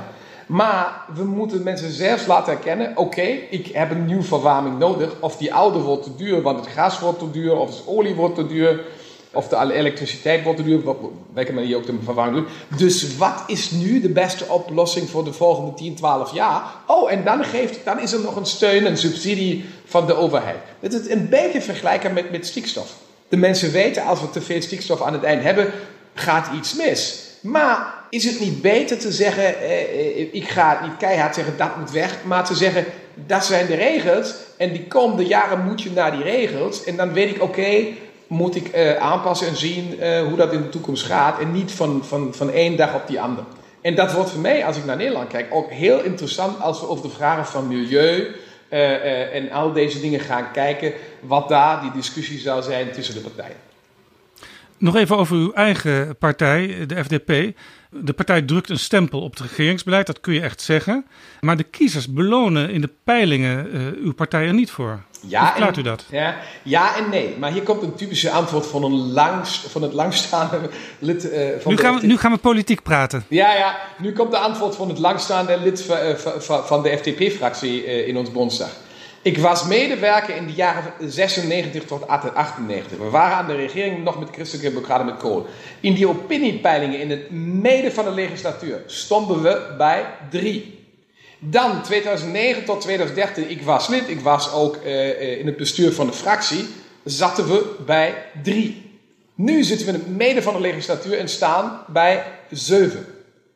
Dan zegt de langzame liberale, zegt, oké, ik had graag 14, maar als ik kijk waar ik nu sta, na al die compromis die we hebben moeten doen, vind ik het niet zo slecht. Ik moet accepteren dat Duitsland niet zo'n liberaal land is als Nederland, met twee liberale partijen die samen ergens tussen 15 en 30 procent kunnen hebben. En dus nee, ik, zie het persoonlijk niet. Andere partijen zeggen ja, nee, nee, als u zo sterk daar bent binnen de regering, moet je het doen. Maar ons kiezers zijn heel veel zwevende kiezers ook. Want dat zeggen we ook als partij. Denk erover na hoezo je wat kiest. En, en die zeggen dan natuurlijk aan de ene kant: ik wil 100% FDP als ik FDP kies, wetend dat in een coalitie dat niet zou mogelijk zijn. Dus ik ben met die zeven blij. Uh, gaat het omhoog? Moet ik zien. Ik, dat weet ik eerst uh, uh, aan het eind van de legislatuur. Maar daartussen staan natuurlijk die deelstatenverkiezingen. En dat is altijd voor de FDP een probleem. Als we in Bayern niet de kiesdrempel halen, of in Hessen, in Hessen zie ik dat niet, in Bayern is het een klein probleempje, dan krijg je weer die discussie, ja, ho, als het in Bayern niet lukt, dan gaat het misschien ook op nationaal niveau aan het eind niet goed. Maar dat is altijd het leven als je liberaal bent. In Duitsland. Ja, het is wel zo dat als je kijkt naar de, de beweging van de kiezers, dat de FDP behoorlijk last heeft van die uh, stijging van de AFD. Dat is nogal wat mensen die de vorige keer hun uh, zeg maar, Lindner steunden, dat daar nogal wat mensen dus als het ware afgedwaald zijn, om maar zo te zeggen, richting de AFD. En dat moet natuurlijk wel zorgen baren.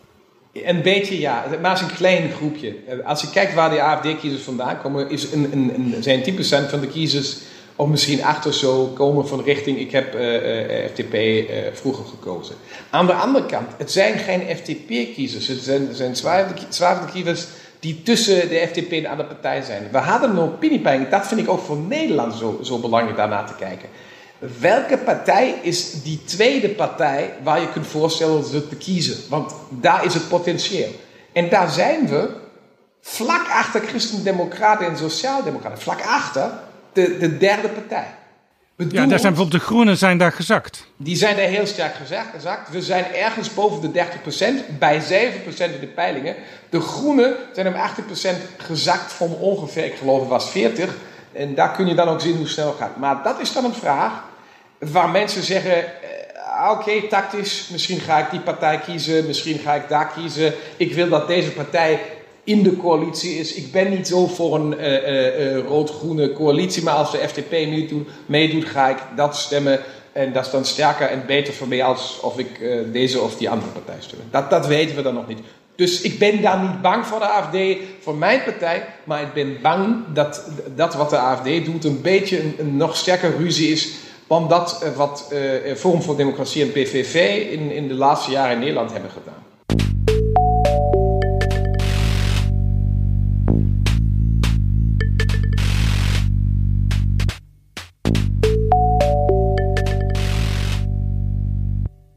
Voor Duitsland geldt eigenlijk hetzelfde wat voor Nederland geldt. Het is heel moeilijk om vooruit te blikken op uh, wat de verkiezingen zullen betekenen. En zeker ook wat er daarna gaat gebeuren. Als we naar Nederland kijken. Uh, u bent natuurlijk van de liberalen. We hebben in Nederland 13 jaar een liberale minister-president gehad, uh, Mark Rutte. Hij vertrekt. Dat is eigenlijk een van de weinige dingen die we zeker weten. Ja. Hoe kijkt u terug op die 13 jaar Mark Rutte? Nou, ik, eh, ik kijk dan altijd naar die eh, eh, 2003, die jong Otto Frikke die in Den Haag was en dan plotseling gesprek had met Mark Rutte. En dan zie ik dat die mens Mark Rutte er altijd nog die mens Mark Rutte is. Heel veel mensen zeggen, ja nee, die is te glad, die heeft heel veel politieke speeltjes. Maar aan het eind kijk ik bij politici heel vaak kan je met, met die mensen nog communiceren? Of gaan die op, dus dan gaan die zo van, ja, goeiedag, en, en dat was het ook. En dat is met hem nog hetzelfde. Het tweede is, het is natuurlijk zo dat leiderschap in de politiek heel veel met mensen te doen heeft. Accepteer ik het lijden? En wie had, en ik herinner me nog hoe het was voordat hij minister-president uh, wordt, heeft iedereen gezegd, nee, te zwak. En, en tegen Rita kan die niet, dan is die weg. En, en, en een fijne jongen, maar laat maar goed zijn. En wat ik zo belangrijk voor politiek vind, onafhankelijk van die vraag, is het een liberaal of niet? En dat kun je met Mark Rutte zien. Leiderschap bedoelt te voelen, mee te nemen, te luisteren. Maar zeker dan ook politieke, het politieke speel te kunnen spelen. En op bepaalde momenten uh, compromis te doen. Bepaalde dingen in het openbaar te brengen, bepaalde dingen niet in het openbaar te brengen. En als ik zie welke rol Nederland in Europa had, tenminste de laatste vijf jaar, heeft het heel veel met zijn persoon te doen. En ik, als, als het naar mij gaat, hoop ik dat hij in een positie komt waar hij nog steeds de voordelen van een, een, een Nederlands politieke uh, kofman uh, heeft, die, die met alle kan praten, ze laten verstaan hoe het gaat. U hoopt dus dat Mark Rutte een internationale of een Europese rol blijft spelen? Ik, Otto Frikke, ja. Maar aan het eind zie ik ook dat Mark Rutte als mens zal zeggen... Weet je wat, ik ga met mijn vrienden spreken. Ik ga met die mensen spreken die van belang voor me zien. Of dat de juiste oplossing is. Um, jullie hadden het over, ik geloof, eh, PG had het over de epifaan moment. De ene is te zeggen, epifaan aan het eind, stop ermee. De tweede is, wat wil ik dan werkelijk verder nog doen? Maar ik wil, wil nog één zeggen wat ik echt interessant vond. Ik volgde die debat in de Tweede Kamer uh, toen hij uh, opstapte. En die, ik had een beetje vroeger de informatie wat er zou gebeuren. En hoe de verschuiving was van, ja, dan gaan we tegen hem aan, uh, wantrouwen, babababa, en die moet, en dat heeft hij niet, dat heeft hij niet. Plotseling, in, in heel, van heel veel partijen mensen kijken en zeggen, ja nou, uh, boah, ja, moeten we gaan kijken wat we nu gaan doen, en hoe we dat verder doen. En plotseling zeg ik, was het weg. Uh, in Duitsland zeg je, wenn die deutsche Eiche niet meer daar is, wo soll man zich kratzen? Ja? Wist u eerder dan wij dat hij zou vertrekken? Nou, ik, ik, ik had een nieuws ongeveer, uh, ik moet kijken, ongeveer zeven, zeven minuten voordat uh, uh, die, die nieuws naar buiten kwam. Maar goed, kijk eens, ik ken er nog een tiental mensen in de Nederlandse politiek en ook in mijn, mijn zuspartijen VVD en D66. En, en, die weten ook dat ik geïnteresseerd ben en ik vond dat ook heel belangrijk. En men moet ook zien, hier in Duitsland, die reactie in mijn partij was van, ja, je Otto had het gezegd, er is te veel ruzie, kan iets gebeuren. Dat had hij twee dagen daarvoor gezegd. Maar die was hier toch, oh, daar hebben we iemand verloren eh, met de Nederlandse minister-president, die altijd een, een, hulp was dat we niet als Duitsland in die bijzondere positie waren van, nee, wij Duitsers alleen maar eh, en tegen die Fransen. Maar deel van een, een, een ja, een team. Ja, eh, Mark Rutte had een hele goede band altijd met Angela Merkel.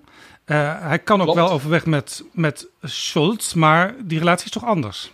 Ja, zeker. Want um, die relatie met Merkel, ik, ik had het met haar uh, twee keer en ook, heb ook heel vaak met Steinmeier over deze vraag. De manier om contact te doen van Mark Rutte is voor een politicus een heel groot voordeel. Want hij gaat met open ideeën, hij is nieuwsgierig, hij begint heel snel te praten, hij doet heel snel een grapje. Daardoor, daardoor, wordt, wordt opent hij zichzelf een beetje. En Merkel vond het altijd goed mensen te hebben met wie je normaal kan communiceren. En, en die dan ook aan bepaalde momenten zeggen stop. En dus hij was voor, voor eh, Scholz, dat duurt langer. Uh, met zo'n Noordenaar, ja, daar, daar, heb je een veel lange tijd nodig. Uh, om, om de contact werkelijk op een persoonlijk niveau te brengen. Maar het was van begin aan een positief niveau. Dat weet ik zeker. Ik hoor u over Mark Rutte met veel waardering. Eigenlijk als een echte oer-Hollandse polderaar. Maar wat was voor Mark Rutte voor een soort liberaal voor u? Ik zou zeggen, hij was een typische pragmatische uh, liberaal. En ik geloof op die moment waar je minister-president wordt, moet je die vraag van wat is het partijprogramma, moet je achter je laten. Je moet eerst kijken hoe krijg ik zoveel als mogelijk van dat wat de uh, coalitieovereenkomst is door en, en hou die, die, die, die delen van de coalitie samen. Um, en, en dat, dat polderen, ja, daar zeggen heel veel mensen dat is ja, ouder, ouderwets oud, weg moet. Nee, ik geloof niet. Ik geloof we moeten laten zien, eh, de mensen, eh, dat er geen eenvoudige oplossingen zijn. Ik, ik heb het gevoel dat ons digitale tijd, ons twitteren en al deze dingen, probleem, getwitter, en dan is daar die oplossing. Of gext, als men misschien nu zou zeggen. En, maar dat bestaat er niet. Je moet mensen hebben die weer in de achtergrond of, of in het openbaar deze procedurale vragen doen. En ik zeg, is altijd, uh, uh, ja, met die mensen met die je lange jaren samenleeft, daar gaat het ook niet van, oh ik wil dat. Nee, krijg je niet. Ja goed, dan niet. Nee, daar, daar, daar is een discussie. En dat is belangrijk in, in, in onze maatschappij, maar ook politiek. En daar zeg ik dan, daar zou de volgende premier, wie, wie het dan ook is, Um, uh, die zou dan zien dat hij dat ook moet doen. En dat wordt voor enkele niet zo eenvoudig. Kent u mevrouw Jessel Gus? Ja, um, ja, kennen. Dat is het typische. Hè? De, de Duitser zegt, ja, ik heb zeker drie, vier, vijf keer met haar gepraat. Ik heb ook toen ik wist dat ze lijsttrekker zal worden, haar een sms'je gestuurd. Uh, we hebben ook nog een beetje uh, terug en, en ja, en waar ik dan nog iets kan doen, als gezegd, uh, kunnen we dan nog een contact met die of die doen? Uh, ja, en ik heb ook bijvoorbeeld heel veel stichtingen in Duitsland die dingen in Nederland doen gezegd, probeer toch eens die nieuwe lijsttrekkers van VVD, van D66 en, en, en. Maar ik heb dan natuurlijk ook Rob Jetten gefeliciteerd. Dat, dat is natuurlijk voor Duits liberaal, heb je twee liberale partijen. Zou in Duitsland de dochter van een Turkse Koerdische vluchtelingfamilie kanselier kunnen worden? Ik geloof wel, want een, een Vietnamees vluchteling was vice-kanselier met Philip Rösler. Nee, ik geloof, dat moet ik eerlijk zeggen. Die vraag van waar kom je vandaan? Ja, ja daar kijken we in Nederland hoeveel mensen kwamen 16e eeuw vanuit Frankrijk. Hè? En, en, en, en uh, kijk naar het Koningshuis, hè? hoeveel Duitsland zit daar binnen? Nee, ik geloof deze vraag die is voorbij als de mensen, de kiezer snapt, die staat voor dit land, die snapt wat de waarden van dit land zijn. En dat, dat zie ik met uh, Jezus. Uh, ik, ik vind deze idee dat naam of uh, welke kleur van je oog of de, hoe groot is je neus, ja, dat speelt uh, misschien voor enkele radicale partijen nog een rol, maar oké, die, die zullen dan klavier spelen. Dat is goed om te horen, los van wie uiteindelijk in Nederland premier wordt. Mogen wij u hartelijk danken, Otto Frieke, voor dit fijne gesprek. Ik mag het op Engels zeggen. The pleasure was mine. Dit is Betrouwbare Bronnen. Hoi, ik ben Alexander Klupping. Ik weet dat jij, net als ik, met heel veel plezier luistert naar Betrouwbare Bronnen. Maar je zou Jaap en PG echt helpen als je nu vriend van de show wordt. Dat kan met een donatie per maand of per jaar. En dan kunnen ze nog veel meer afleveringen maken en zeg nou zelf, dat wil jij ook. Dus ga nu naar vriendvandeshow.nl slash bb en doe het niet straks, maar nu. PG, dat was een interessant gesprek met Otto Frieke. Hij waarschuwde, viel mij op, hij waarschuwde coalitiepartner De Groenen. Nou, hij waarschuwde eigenlijk de hele coalitie voor de destabilisering van die coalitie. Als dus binnen De Groenen de onderlinge verhoudingen en zeg maar, de interne stabiliteit er echt structureel aan ten onder zou gaan. En het interessante is dat hij eigenlijk zei: uh, straks gaat het met jullie net zo als met onze partij, de FDP. Wij kwamen op een gegeven moment onder de kiesdrempel uh, terecht en toen hebben we een hele periode niet in de Bondsdag gezeten.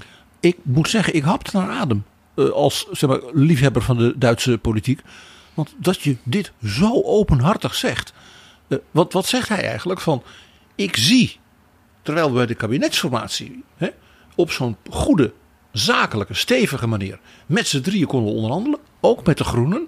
Weet je nog dat hij zelfs enthousiast was over de intensiteit en de creatieve oplossing die hij vond met Claudia Rood.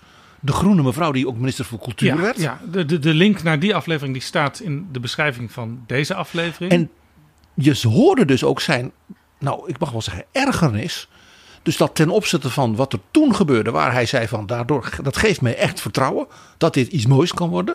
Dat hij dus nu eigenlijk zei, ik zie het kapot gaan. En dan ook nog hij zei, ja, en ik heb dit zelf, ja, eigenlijk in onmacht meegemaakt tussen 2009 en 2013. Dat in de FDP je een vergelijkbaar gebrek aan politieke coördinatie had. En dat de verschillende groepen tegenover elkaar gingen staan.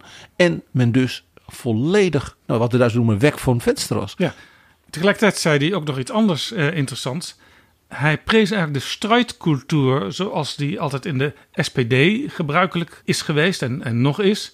En hij zegt, zo kun je ook uh, tussen coalitiepartners heel duidelijk zijn in wat je doelstellingen zijn. En dan toch tot een compromis komen. Ja, dat was heel leuk. Want uh, ja, ik gebruik natuurlijk met opzet, hoe we natuurlijk in het Nederlands doen, dat begrip strijdcultuur. En ja, uh, je kon het ook meteen aan hem zien dat hij onmiddellijk begreep. Dat is dat klassieke SPD-begrip.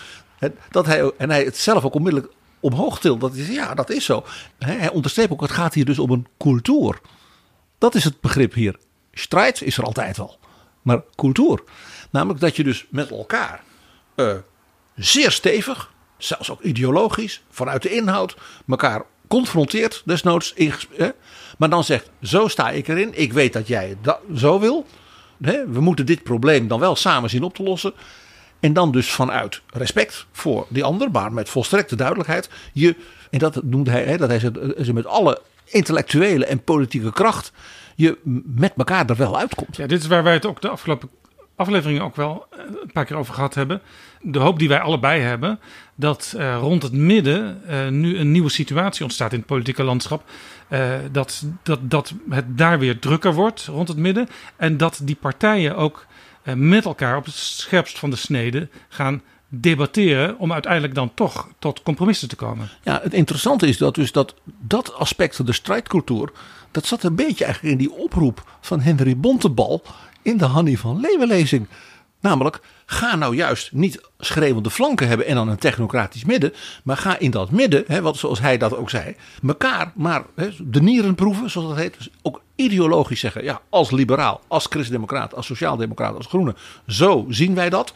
Om vervolgens uit respect, maar wel knokken met elkaar, er dan op een hoog niveau, hè, dus cultuur, eruit te komen. Ja, ik heb Frans Timmermans ook al in die richting horen praten. Ik heb ook Rob Jetten op die manier praten. Het is dus, dus heel interessant. het is heel interessant dat, dat als het ware dat element van zeg maar, ook de Duitse traditie in deze coalitie, misschien meer dan in de vorige van SPD en CDU, wat natuurlijk twee grote partijen waren, waarbij het dus vaak dus één en één is twee. En dan werden door het midden, en dan werden er in feite vaak technocratische oplossingen gevonden.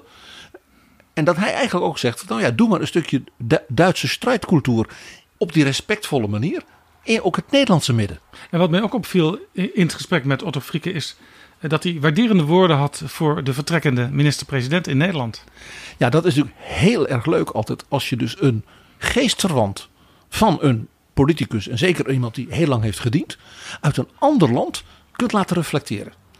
En, en helemaal, want dat is natuurlijk prachtig zo bij Otto Frieke, zoals dat ook met Peter Altmaier als CDU-man, is dat ook nog in een perfect en levendig Nederlands. Zodat iemand ook nog die Nederlandse kant, die Nederlandse cultuur, ook veel beter begrijpt daardoor dan eigenlijk bijna ieder andere politicus. Ja, en ook nog een geruststellend woord over Duitsland zelf. Uh, dat ook in Duitsland, uh, misschien is dat in Nederland straks aan de orde, maar dat ook in Duitsland een kind van een vluchteling bondskanselier zou kunnen worden. Ja, dat was heel leuk dat hij zei van, oh, dat uh, misschien hier, hier en daar op een flank een gekkie. Uh, maar uh, een, een, een, een Deutsche Dylan zou dus als het ware in Duitsland ook kunnen. Ik vond over zijn observatie over Mark Rutte heel treffend. dat hij zei, ja, in 2003 die hele jonge VVD-politicus. En als ik de Mark Rutte van nu, dat is dan toch twintig jaar later, tegenkom, dan is dat nog altijd diezelfde Mark Rutte. Hoewel hij natuurlijk ervaring en politiek en alles. Maar daar is nog diezelfde figuur. En ik moet eerlijk zeggen, het is exact ook wat ik gewoon zelf waarneem. Ik heb hem toe hè, als hoofdredacteur van Science Guide uh, leren kennen als de heel jonge staatssecretaris. Die, ja, die, die moest opvolgen na die ramp van Annette Nijs op die post. Ja. En als, je hem, als ik hem nu tegenkom, hij is natuurlijk anders. Ouder, uh, unieke ervaring opgebouwd. Maar de mens, Rutte, de manier waarop je met elkaar omgaat, is volstrekt hetzelfde. Ik ken hem zelf nog veel langer. Ja, jij kent hem zo lang. Uh, al toen hij uh, voorzitter was van de JOVD, de Jonge Liberalen. En toen werd hij aan mij voorgesteld door Jort Kelder, die ook in dat bestuur zat. Volgens mij werd door Kelder zelfs gezegd: Ik wil je even voorstellen aan de toekomstige minister-president. En ja, Mark, zoals hij toen ook was, die keek daar natuurlijk een beetje raar bij: van wat zeg je nou, Jort? Maar het is wel gebeurd uiteindelijk. Maar ik vond het dus heel boeiend om van een partijvriend die hè, ook al heel lang meegaat in de Europese liberalen. Nou net die reflectie op uh, de vertrekkende premier uh, mee te krijgen. Dankjewel en nogmaals dank ook aan Otto Frieke.